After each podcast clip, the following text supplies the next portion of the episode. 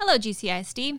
My name is Kristen Snively, Executive Director of Communications, and you're listening to GCISD's Meeting Minutes. Every month, the GCISD Board of Trustees meets to consider recommendations, hear updates, and discuss information that is important to the success of GCISD.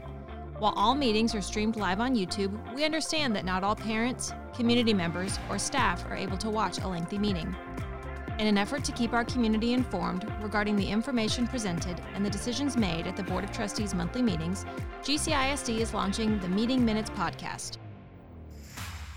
Join us the Wednesday after every board meeting to keep up to date on what's happening with your GCISD Board of Trustees. Be sure to subscribe to this podcast on whichever platform you prefer so that you don't miss an update.